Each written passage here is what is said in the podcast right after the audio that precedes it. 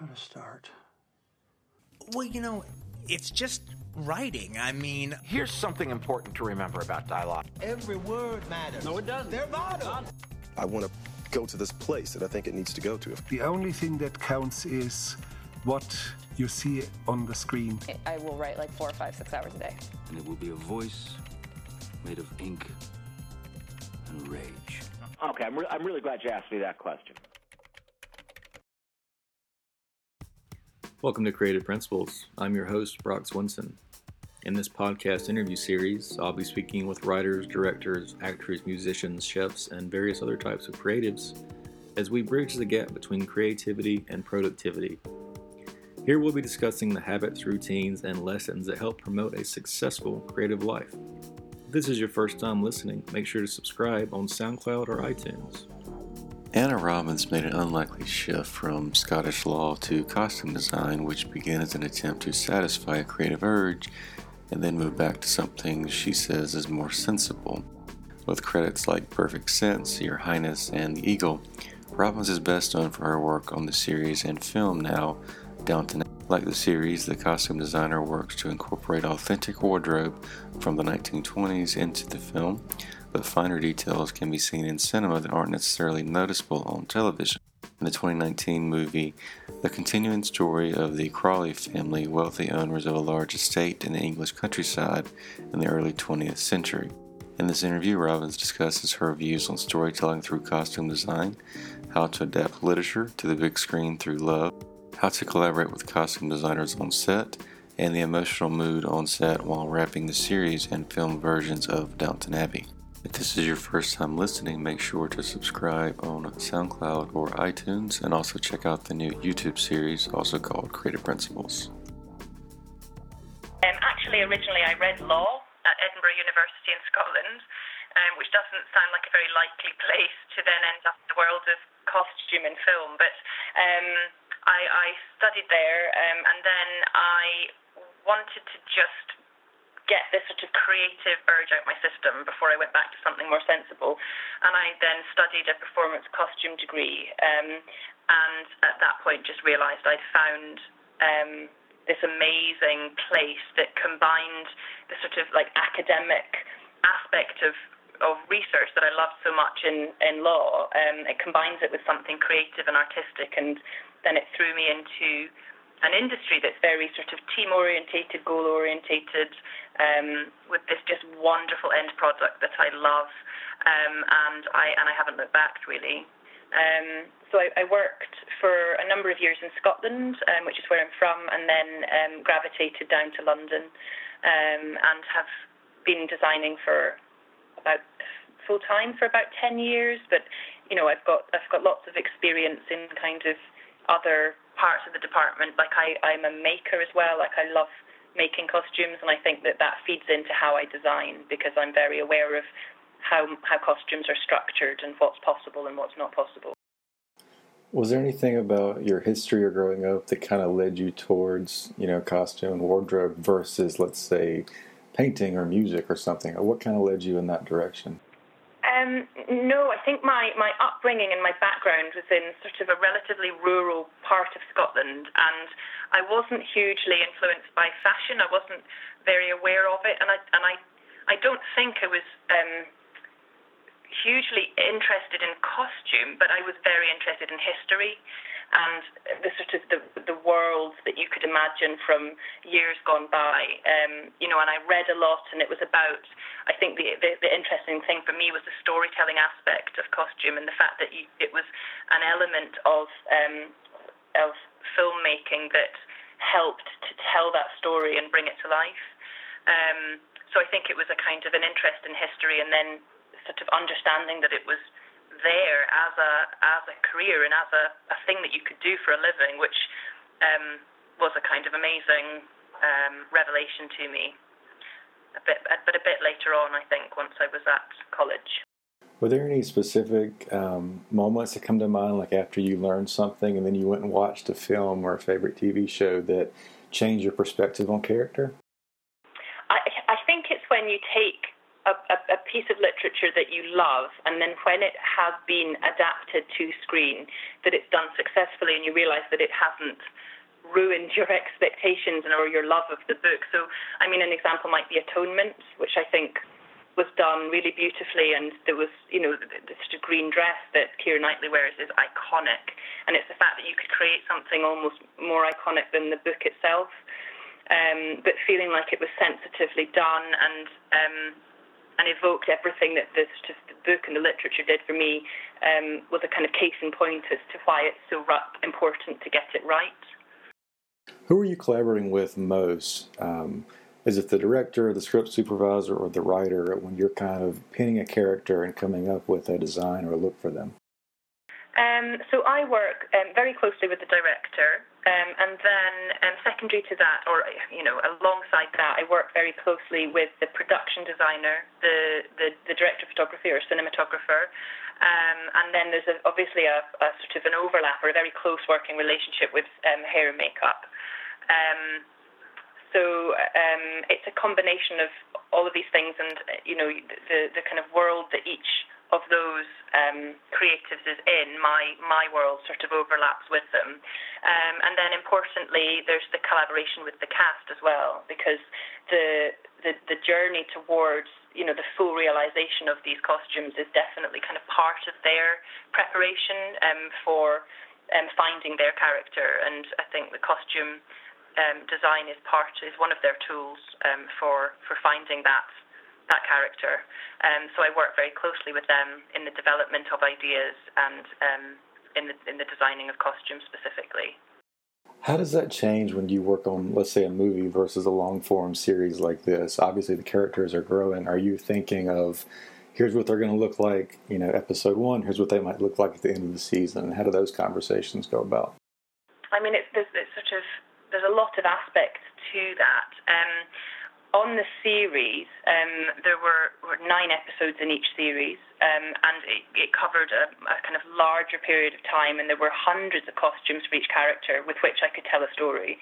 Um, on the film, there were there were less story days and therefore less costumes, so I had to be um, I had to be very considered um, in each choice that I made and edit down um, very carefully the costumes that I wanted to use to tell the stories within the film.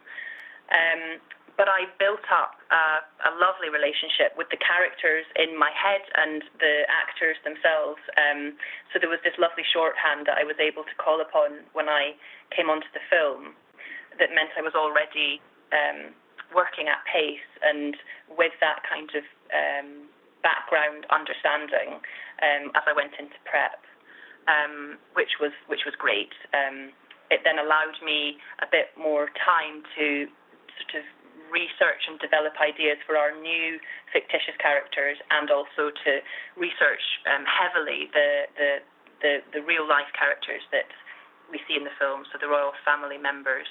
Um, oh yeah, the, the, I mean, there's a there was the difference. There was a different approach um, to costuming the film because the costumes were going to be seen on the big screen. So you're moving from costumes that are seen kind of, you know, a few inches high um, being seen in terms of feet rather than inches. Um, and so, you know, you're very aware that a huge amount of detail is going to be seen um, in the cinema uh, versus um, the, the, television, and that's wonderful because it's great to be able to showcase the craftsmanship within your costumes, but it's also slightly nerve wracking because those costumes will be under a much greater degree of scrutiny. And this, I'm not sure if this applies to the film as, as well as the series, but how do you uh, collaborate and use original pieces? I've read that you actually find some historic pieces from the late 20s to use on set Yes, no, absolutely. My approach is, um, has always been um, on the series and in the film to utilise originals where I can. Um, so these garments are, um, yep, from the 20s or earlier, um, and some of them are in an amazing um, state of repair. They're sort of museum quality pieces that we could use almost as was. Um, they might need a bit of um, alteration to fit our particular cast. Um, we might need to add a add a, a, slip to make the dress a bit longer to get the right hem length, length that we're after. Um, but it also might be that we found pieces that weren't um, that weren't in, in, in perfect condition, but we were able to use the fabrics and then make something new out of them. So um, it's a real combination of using originals and then finding original fabrics and making new makes from those fabrics. Um, but the, the, vast majority of the women's wear is connected to the 20s in some way, um, whether it's um, an original piece or an original fabric or even just an original button um, that, that sort of anchors it to that time. Um, menswear is more likely to be um, modern, a modern replica of an original suit because the gents of our film are very tall and the original pieces that are, are very rare actually because they tend to have been worn out rather than than kept and stored um, are of a different shape and size. So they would be used more as a reference for cutting, and then we would make bespoke for our for our gentlemen. Do you see some of those original pieces as somewhat of an extension on the setting, for example? Do any of the actors talk about that helping with the authenticity? I mean, I think it's it's quite awesome to be wearing these pieces that are almost 100 years old, and I think you know, I think costume is a is a tool for characterization, and I think it can be important to actors. And I think when you give them something original, um, it's quite special, and they're very aware that they're wearing, um, you know, art, wearable art and and antique antiques. They're wearing something that could be in a museum. Um, and I'm sure it lends itself to that feeling that they are transporting other people back, you know, the audience members back in time to to that setting. Um, and I am a firm believer that these original pieces work well in the settings because the settings are old and the pieces are old and the the color, the palette and um, surface texture or material has a real authenticity to it that I'm very driven in my modern makes to find that level, to, to, to, to use those hues and that finish and that quality, um, so that you can't tell the difference between an old and a new make. Um, if if you if you if you can't tell what's original and what's new, then I've done my job well. Do you have a favorite look from the film or the series? Um, no, that's a very very difficult question. It's like asking me to pick my favorite child. It's very hard to to, to sort of be objective. And I mean, I have a handful. I, I could probably narrow it down to maybe five top costumes, but to name just one would just be impossible. Um, I mean, there's, there's some really special costumes in the film. I think um, a few of my favourites would be the Queen's ball gown, which was an incredible process to make um, Lady Mary's ball gown, um, the sort of black and white beaded floor length gown, um, is a is a, is just phenomenal on Michelle Dockery. Um, again, the dress that she wears for the royal dinner is a blue pleated Delphos, a Fortuny Delphos, and that um, is incredible. Um, I loved the the way that that looked in the setting and the way that it moved. Um, I really enjoyed the challenge of costuming the king and queen generally, and sort of replicating these um, looks from photographs. Um, and the king at the royal parade with, with the, the, about 55 elements to his costume that we had to tick off and get absolutely correct. When we did that and we dressed him on the day, um, was such a fulfilling and rewarding moment that that's a favourite costume, even though there's in some ways less creativity behind it because we're trying to make something look um, very, very real. Um, the challenge of getting that right was a was a very fulfilling process. So you already mentioned um, moving from small screen to big screen. There's a lot of finer details just visually because it's going to be so much larger. Obviously, I'm sure you felt a greater responsibility bringing this to the, the big screen as well. What were some of the other challenges maybe you didn't expect or differences between film and television? Yeah, I mean, so there's the aspect of scale and and um, and the aspect that, that, that, that detail is going to be seen that would have otherwise been lost on the small screen. So the it was a challenge, but also an amazing opportunity to to have that detail more visible. Um, you're also more likely to get more full length shots in film than on than on television, where you tend to be in closer most of the time. So um, I was able to kind of look at the costumes as a whole. Um, a bit more. So thinking about the, the sort of full silhouette, the detailing on the shoes as well as the hats. You were um, there was a couple of really good shoe shots in the film actually, where you know you're then really glad that you've spent um, you know the hours that goes into designing shoes that you might not otherwise see. Um, so I think it was the aspect of being able to compose the scene with a kind of full length in mind, um, and therefore you have the challenge of making sure that the full length shot is interesting and has the right impact, but that when you then go in closer, you're getting a different amount of detail that doesn't overpower the costume. So you know the print level and the scale of print and what might be distracting in a in a in a close up isn't um, isn't overpowering, but then you've got enough impact when you then pull back and see something from further away. So there's different considerations about scale, I think. Let's kind of take a step back for a minute. What do you think is the now that you're you're kind of from an inside perspective, from your point of view, kind of what is the the big fascination with this series or with this time period? What do you kind of think led to the show taking off the way it did? Gosh, I think I mean that Downton's a phenomenon, and it was it was sort of it came along at the right time. This beautiful world, um, an escapism that was needed, and I think needed even more so um, today, um, where you have this really wonderful glimpse into another world that we're all very fascinated by and um, curious about, and there's a sort of lifting the lid on a way of life that we know changed um, hugely um, just after this point. So you're seeing it in its heyday, the sort of its final, the last hurrah of the this aristocratic way of life where people changed for dinner and dressed for the occasion, and there's a sort of romantic, glorious um, feeling to it that um, is lost in, in modern day to an extent. Um, and when you couple that with Julian's incredible writing and the brilliant casting and the performances of our cast, you've just got the ingredients for something that's very special um, and has real longevity. Um, yeah, I mean, it's an alchemy, I think, making any production. And you can have really wonderful ingredients, and then you might not quite hit the mark. But in this instance, all the ingredients were right, and it, it just came together um, to be sort of bigger than the sum of its parts. I read, uh, I think this was around the time of season six, that you had some like embroidered evening coats and things you didn't really get to use. What percentage of items do you actually get to use? You think overall? Like, I'm sure you have to have more options and for all kinds of things, from lighting to two people wearing the same thing, and all, all who knows what else. But what percentage do you actually get to use of the materials you find?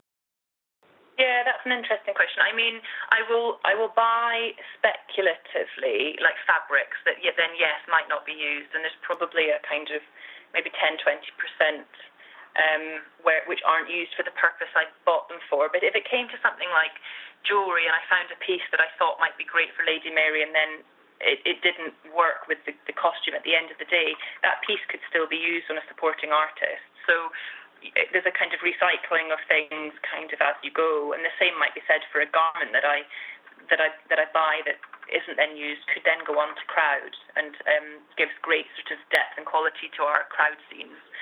Um, I probably commission more jewelry than I need because I like to have a bit of choice as well because it sometimes really is in, in sort of last minute dressing that you make these sort of little final design decisions. Um, so yeah, you do you do feel like you need safety nets to a certain extent, but I think it's probably not as wasteful as it sounds because the show as a whole is so big that there's somewhere else for it to go.